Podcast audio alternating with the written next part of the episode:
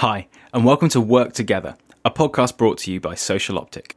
In this podcast series, we ask experts in their field for their views, thoughts, and advice on topics ranging from technology and data science to organisational culture and psychology. Roll intro.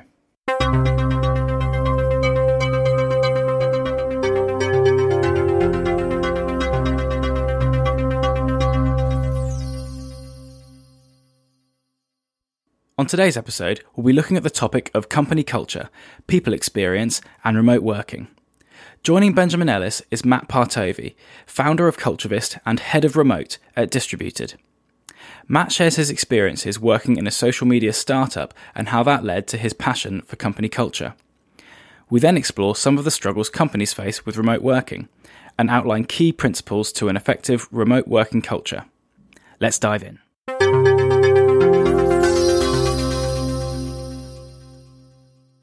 Welcome to this month's episode of the Work Together podcast.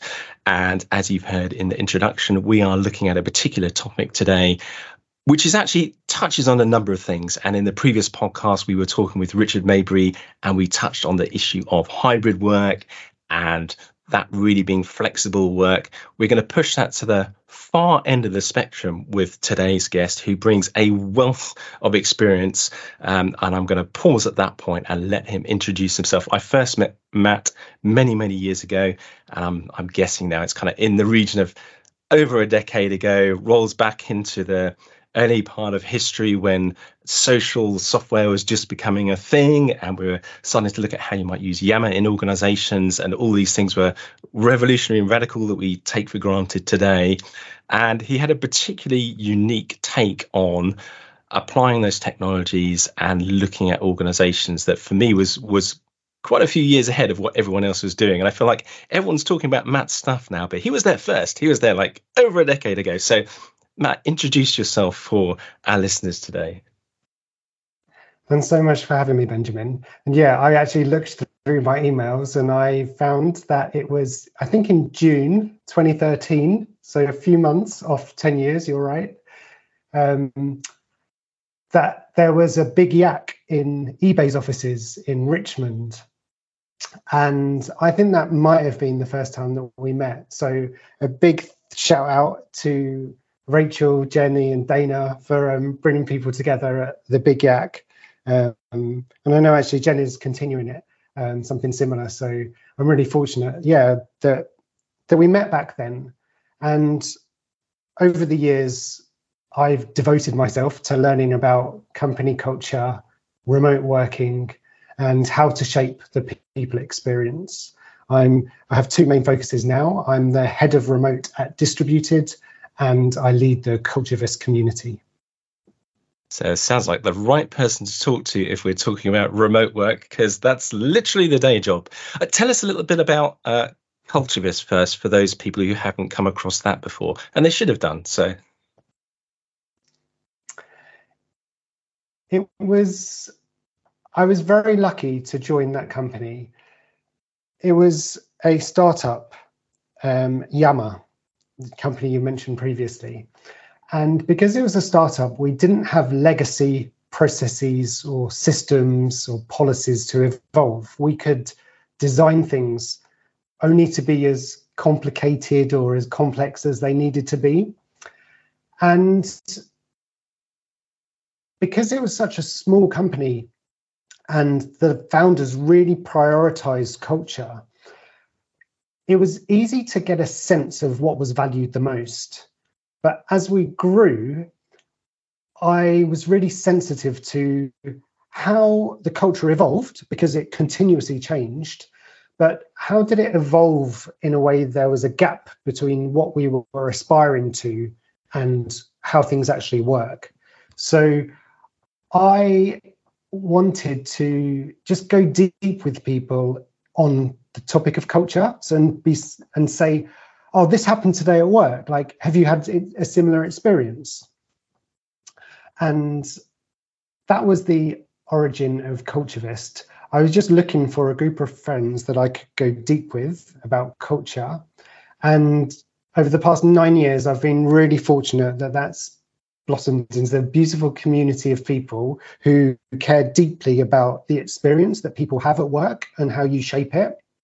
So, um, yeah, I feel very fortunate for the community and the journey I've been on with Culturevist.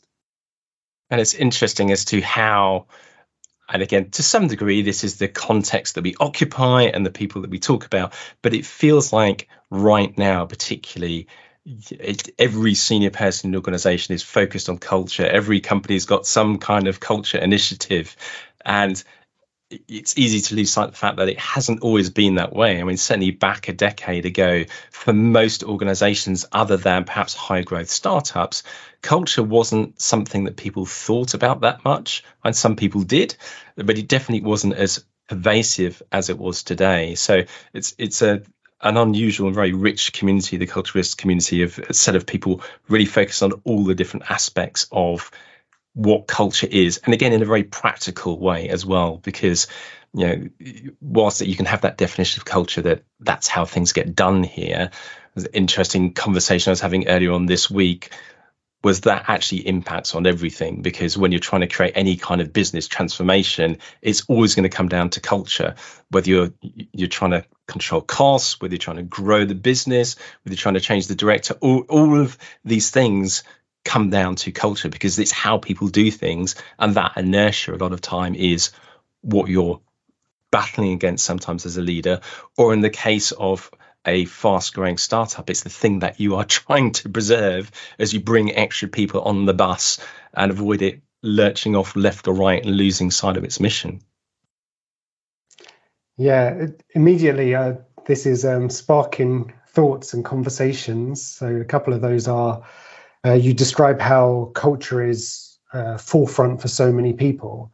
I think over the years we can see that different aspects related to culture become more um, more in the mainstream discussed. So um, with the Me Too movement, uh, gender became more in the forefront. Um, then there's been more of a focus on diversity, inclusion, belonging, race, um, then I think we've been seeing more about flexible working and flexibility. And more recently, a, a theme that has become more pronounced is well being, but particularly financial well being.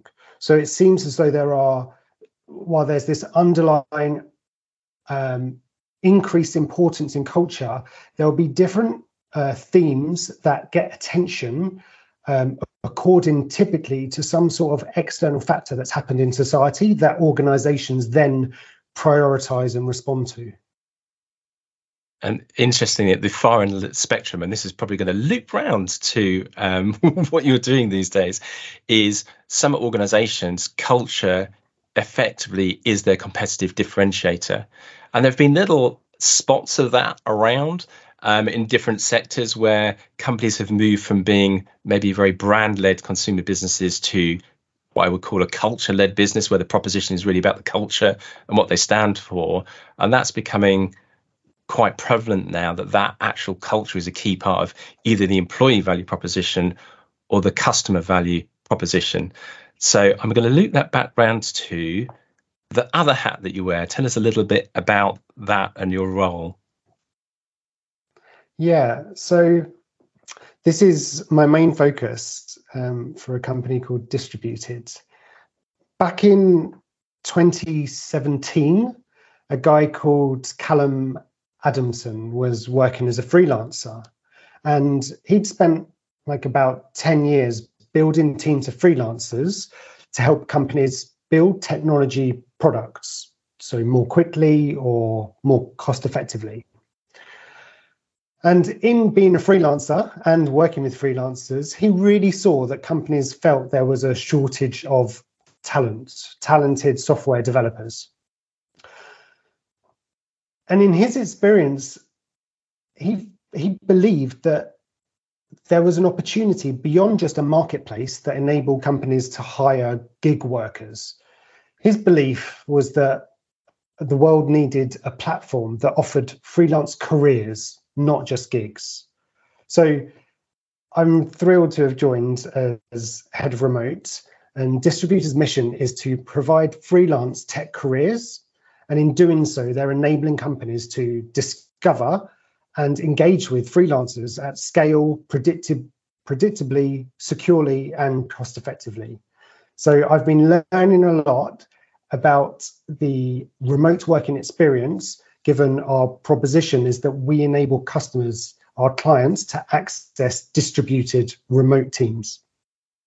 So remote really is the the core of of what you do, and building an organisation as well that you, you establishing a culture and a sense of belonging in an environment that is not just remote, but is remote across organisations, and that second bit we'll come back to because I think that's a whole whole thing of its special own. But just focusing on the remote bit and giving that sense of belonging. A lot of the discussions that we have uh, with our customers where we've looked at that transition to remote work, um, where they've adapted to new working styles, is repeated themes that really come down to how do you give people a sense of belonging when they've moved from being in a physical space that created that identity and that belonging to now they're working from somewhere at home, you know, hopefully not quite the end of the bed, but you know, a desk in a room somewhere on their own, looking out at their own space, very disconnected from from everybody else. And and people do oftentimes tell us they feel quite disconnected from the organization. And that ultimate level of that challenge that people are finding now is onboarding employees as well. How do you give people not just a sense of the culture, but how do you help them pick up how we do things here when they are completely remote from the rest of the organization and don't see those behaviors going off around the office and don't get opportunities to see things modeled to them other than a Teams or a Zoom meeting. So, talk to us a little bit about your experience of that and what you've seen that's worked really, really well, or maybe even some some things to avoid. Yeah, it's there's a lot to get into. If we start um, at the beginning. um, it reminds me of a quote. Um, I don't know who said it, but every story has a beginning, middle, and an end, but not necessarily in that order. Um, but start starting at the beginning. Um, what does remote even mean? It's a bit like well, these big business words such as culture or innovation. They, there is not one clearly universal definition that everyone uses. So, for the purpose of this conversation, let's I'll put out there that remote implies distant from somewhere. So, for some people talking about remote work, that's seen as distant from a center of gravity. So, there might be an office or a geographical location where more people are, and you'll have some people who are remote from that center. For other people, they don't view it like that. And it's seen as people are distant from each other, irrespective of whether they're, well, sorry, they're distant from each other and there's not necessarily a center. So some people would describe this more as distributed. So, in summary, let's just consider remote as distant from somewhere. What does this involve? In terms of okay practically what do we need to consider if we are going to try and optimize as a remote business? It involves looking at things such as where we work and that could be which country we're in or which region of a country or more physically do we work from are people predominantly working from home or co-working spaces or more nomadic in different locations different countries so one aspect of remote to consider is where we work. A second is when we work. So if there is, if a company has more of a traditional nine to five expectation, approximately, in a certain time zone, it's exploring, okay, if we're not physically co-located, that could give us the opportunity to not necessarily work in overlapping hours. Because while there's benefit to working at the same time, there's also cost and drawback. So it's exploring when do people work, what flexibility is there, also how we work. So again, if we're not co-located, there's opportunity to work in different ways that could be more effective and more engaging. So these are some of the aspects, the areas that we could kind of uncover and look into. Okay, well, what what what what what have we been exploring and doing? It's interesting that a lot of this comes down to making conscious choices as well. And I think for people, even people who've been doing these things a long while, and I've told the story before, we've social optic has always been a, I use the phrase inside out uh, business, which is kind of borrowed. I think I don't know, it was Automattic or, or, where that one came through, but the idea that we never had a core, we never had a, a, mothership to go back to. Everyone worked from where they they are, and we're still pretty much like that. We do now have a space that we um, kind of call home that we go and coalesce at from time to time. But even being an organization like that, going through COVID changed us and made us realize things um, about what we had to do to to define and preserve our culture as, as we grew, and even more so for organisations that were predominantly everyone at the headquarters that that have now become more dispersed. Actually, a lot of the culture decisions have happened by default um, just because everyone was trying to figure things out and they just work that way and they haven't really codified this is how we interact or what do we mean by flexibility and i think it's a really interesting framework around you know, is it is it location what are the bounds of that? Does that mean somebody can uh, you know dial in from new zealand and be 10 hours off core company hours or uh, does, does that that? Yeah and there's just so many variables that get introduced that are fixed down when you put people inside of one office. And you can understand why a lot of big organizations have gone through this cycle of oh let's bring everyone back into the office because that will fix everything.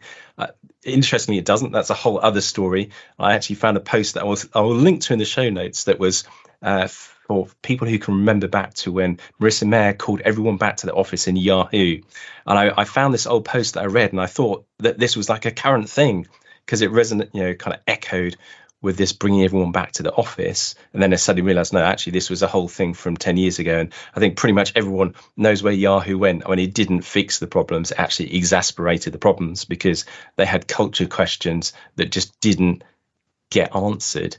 So, where for people grappling with those, I, where where's a starting point, and where do you start with understanding what you don't know? You've given a good framework there in terms of the areas that you can look at, but what what do you ask next? What do you look at next, and how do you get everybody back on the bus, as it were, in terms of bringing expectations back into line about how people are going to interact with each other when when it is digital rather than physical?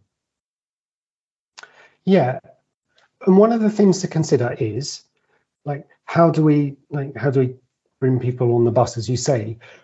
What what has the status quo been before this change for a lot of companies? And the status quo before this has been for a period of time. Some companies have been working remotely for many years. Some of them struggled and weren't successful, and some of them have really thrived and have been remote for more than 10 years. So we know that for some people and companies, it's possible. It's, it's the only way for them, for some of them, and they really appreciate it. Another aspect of what's happened over the last number of years is if people have primarily been going to an office, that while it might work for some, it hasn't worked for others. So there's there are similarities there with when we consider for a remote working approach. Bear in mind that the starting point, the previous point, the benchmark, was not a great necessarily experience for everyone and really successful. So in the same way, there will be trade-offs as we make decisions for our remote ways of working, there were many trade offs being made in the previous setup. And what would be interesting is to see okay, in that existing system, who was benefiting from the, that way of working? Um, were, were there um, systemic kind of benefits to certain groups of people or individuals within the company? So there has been inequality and remote does throw up challenges, but actually there could be opportunities for more um, fairness and equality. So, with that in mind, okay, where do we start? Practically speaking, if we want to do this next week, uh, if we want to be more intentional about our remote working approach, the first is to get clarity. And this won't be unique to remote, but this is okay. What are what are our intentions? Why are we doing this? Why do we want to consider our remote working approach? This is so that you can set the expectations of people who might join your company to say, this is how we work, this is our approach. If this is something you'd like to be part of, this is what you can expect. And also for people in the company, you can help them understand here's the ways of working we value the most regarding remote working. This is for you to choose whether this is an environment that you would like to thrive in and contribute to. So, getting clarity about why and what that looks like. Number two is once you've got clarity of what you say, you need to look at okay, what do we actually do? What's the gap between what we say in our clarity and what actually happens? And set up a healthy feedback loop so you can learn and iterate on that. And then there are many things to do, but I'll, if I were to pick a third one, I would pick something that's practical that you can apply across the organization, which is create some rituals. So, for example, at Distributed, we have a all company remote meeting every Tuesday. Um, while we iterate on the format of that through feedback we receive, we have a clear premise of okay, we're clear on what is the purpose of that, and it's to inform, to excite, and to connect the remote team. And then on Friday, we have Friday shoutouts where anybody across the distrib- the globally distributed team um, recognizes people for their work that's re- particularly reflective of the company's values. So these two rituals, two of many rituals we have, act as kind of anchors so that while people have flexibility and are working at different times, they may not be connected physically. These are um, organizational constructs that help people stay connected um, even though we're remote. It's it's interesting the the rituals thing for people who haven't delved into that before. A lot of times people get a little bit put off by that, um, but actually it's an incredibly powerful tool, and rituals are central to social cohesion. If you if you um, kind of look at uh, anthropology or the social sciences, you'll find that that rituals are a binding thing for sharing purpose. And actually, as you read through it, particularly as a you know maybe a hardened business MBA, maybe you look at that list of things that they achieve and they're like, oh yeah, these are all the things we're trying to do with change management. Oh, well, actually, this is a really old problem humanity solved with with rituals, and it is where you haven't got those interesting to explore and find the ones that work with your culture if you've already got an existing culture, an existing organization, because not every ritual is going to work for every organization. And I, have watched a few things recently where people have kind of got the idea of ritual. They've borrowed something from somewhere else and it just hasn't landed. And they've gone, oh, rituals don't work. It's like they do, but it has to be your rituals. It has to emerge from what your people care about.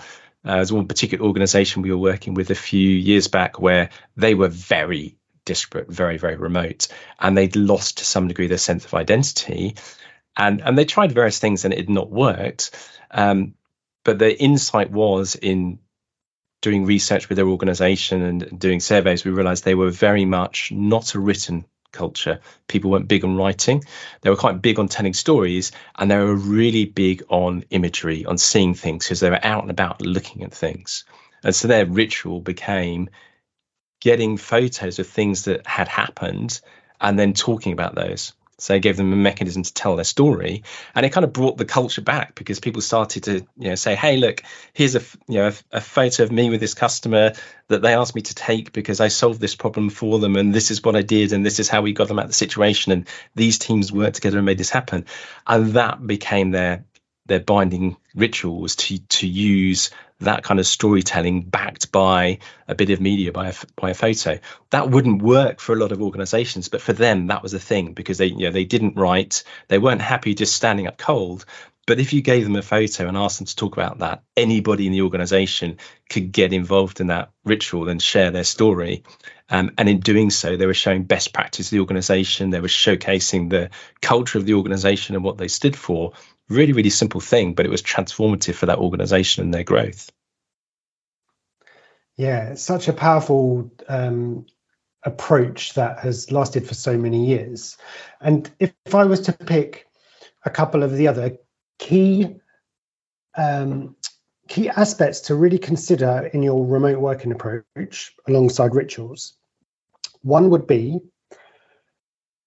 okay, if we are saying remote working allows flexibility, and a, a, message that a lot of people talk about is you now have the flexibility as long as you achieve your objectives you have more flexibility about where and when you work.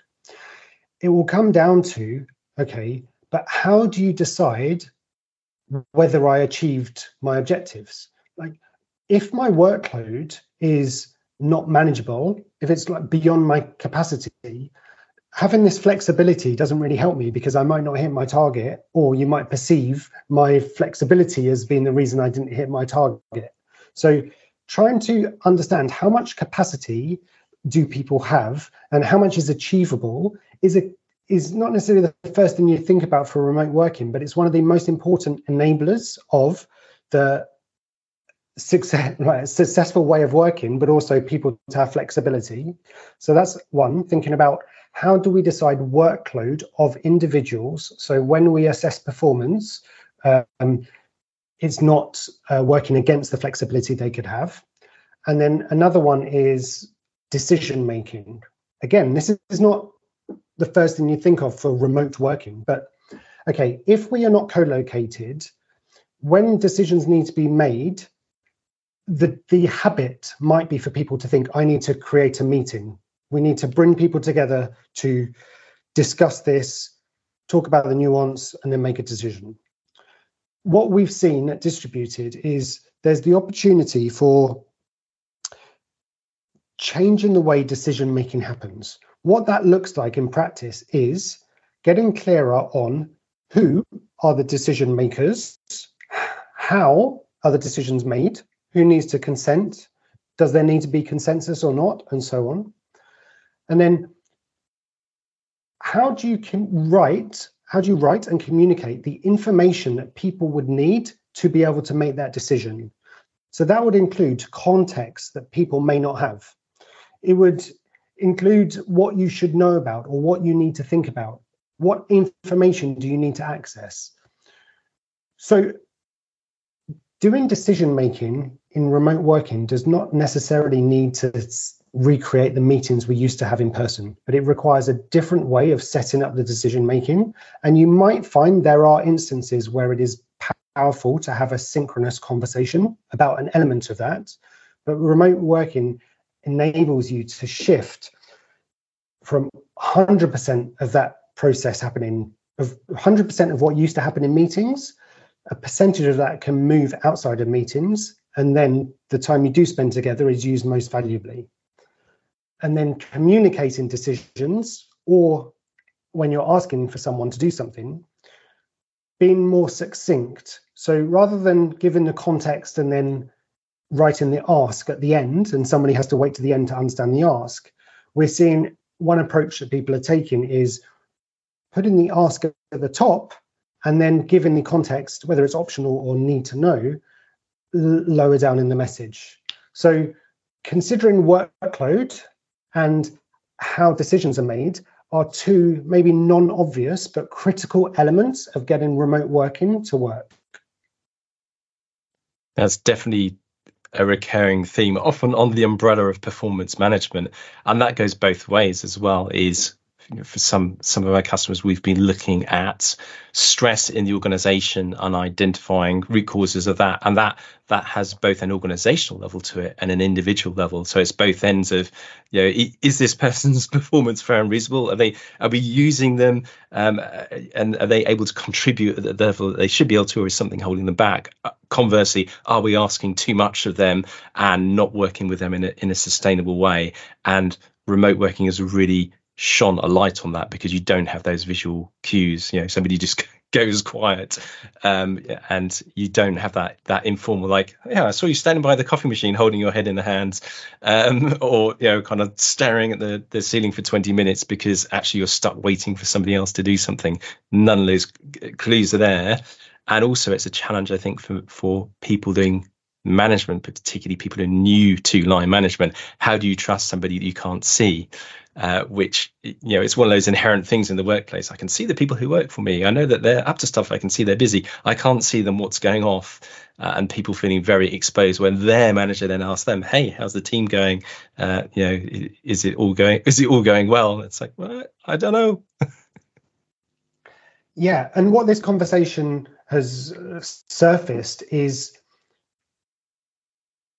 while there are maybe new and specific things to remote working to work on, such as how do people build social connections when they don't meet in person? How do we enable these communities and sense of belonging? So there are specific things that can be explored for that. A lot of the underlying um, foundations for it to actually work are not specific to remote working. And I can link that back to we talked about social networking earlier. What I found over I don't know 10 years ago 10 years ago now when I was working in that area the challenges we were trying to solve and the opportunities that we were trying to solve through these communication tools were largely managed eh, aspects related to management culture incentives like the underlying things. So whether it's social networking or remote working, the things to do with those are very important, but the critical enablers are irrespective of those, it's how the organization and the systems fundamentally work. And the thing, if anything, that's been taken away is the illusion that things are working. which is oftentimes what being in the office does. It just gives the illusion. It's like, well, it looks like things are working, and everyone's at their desk, stuff's going off, but that doesn't mean that that organization is actually operating in the way that it could or should do, and it doesn't mean that the people are operating in the way that they could or should do as well. And yeah, it's interesting coming back round through that that history of uh, you know going going back to Yammer and cultural transformation to realizing these are all fundamental organizational problems that always have been now there's just nowhere for leadership to hide. You've got you've got to dive in, sort these things out, equip your line managers, equip people to have the conversations to establish these things. Yeah, how do we decide if we're doing okay? Like you say, decision rights is such a fundamental thing, and so often people don't don't have an understanding of do we do we have clarity around who makes this decision or whether I'm just contributing here or whether I own this decision. And again, really basic things like accountability and ownership that, you know, these are not new problems, but actually in the remote world, it's, it shines a, a spotlight on them because you have to get them right. Because if you don't, the wheels come off in a uh, sometimes very visible way. Well, I've very much appreciated the conversation. We have touched on a range of things there that I I'm very sure will pe- give people food for thought, some useful frameworks about thinking about the dimensions of remote work for your organization, some of the basics to get right, going off and exploring rituals, but also getting back to the basics around performance management, decision rights, being clear about what your culture is and those expectations as well. So, one of the ways to explore these issues further is to get involved in the community of practitioners. And for me, Culturevist has been a, a great way to do that. The interesting thing with that is, whilst that is a um, an online community, it's also an in-place community. And I think you've actually got an event coming up, haven't you, where you're getting folks together to explore some of these issues again. Yeah. So I think remote working works so well because of how inclusive it can be. So if people, for whatever reason or preference, would prefer not to co-locate and meet people in person, I think it's brilliant that more and more companies are offering that opportunity where your performance is not negatively biased just because you don't meet in person. So I love that about remote working. And then I personally really appreciate coming together in person with people.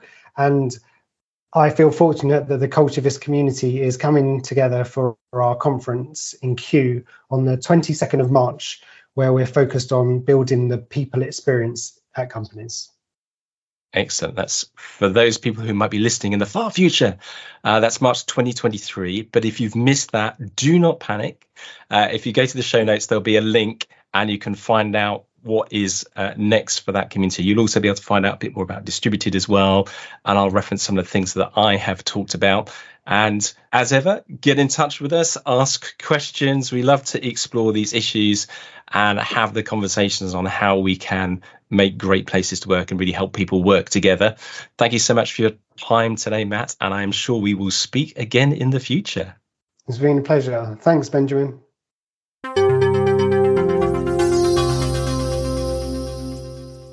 Thanks for listening to this episode of Work Together, a podcast brought to you by Social Optic. If you aren't already subscribed, then search for Social Optic Work Together on your favourite podcast service. And if you found it helpful, then don't forget to help others find the podcast by giving it a rating, leaving a review, and telling others about the show. You can find more from Social Optic on our website, socialoptic.com, where we also post blogs exploring more of the themes we discuss in the podcasts. You can also get in touch through the chat function there, or drop us an email or give us a call. We'd love to hear from you. This podcast was hosted by Benjamin Ellis and produced by me, Chris Trim. Be sure to catch our next episode where we'll be joined by Crispin Sachikonyé, CEO of Social Value UK, where we'll be discussing the topics of leadership and social value. See you there.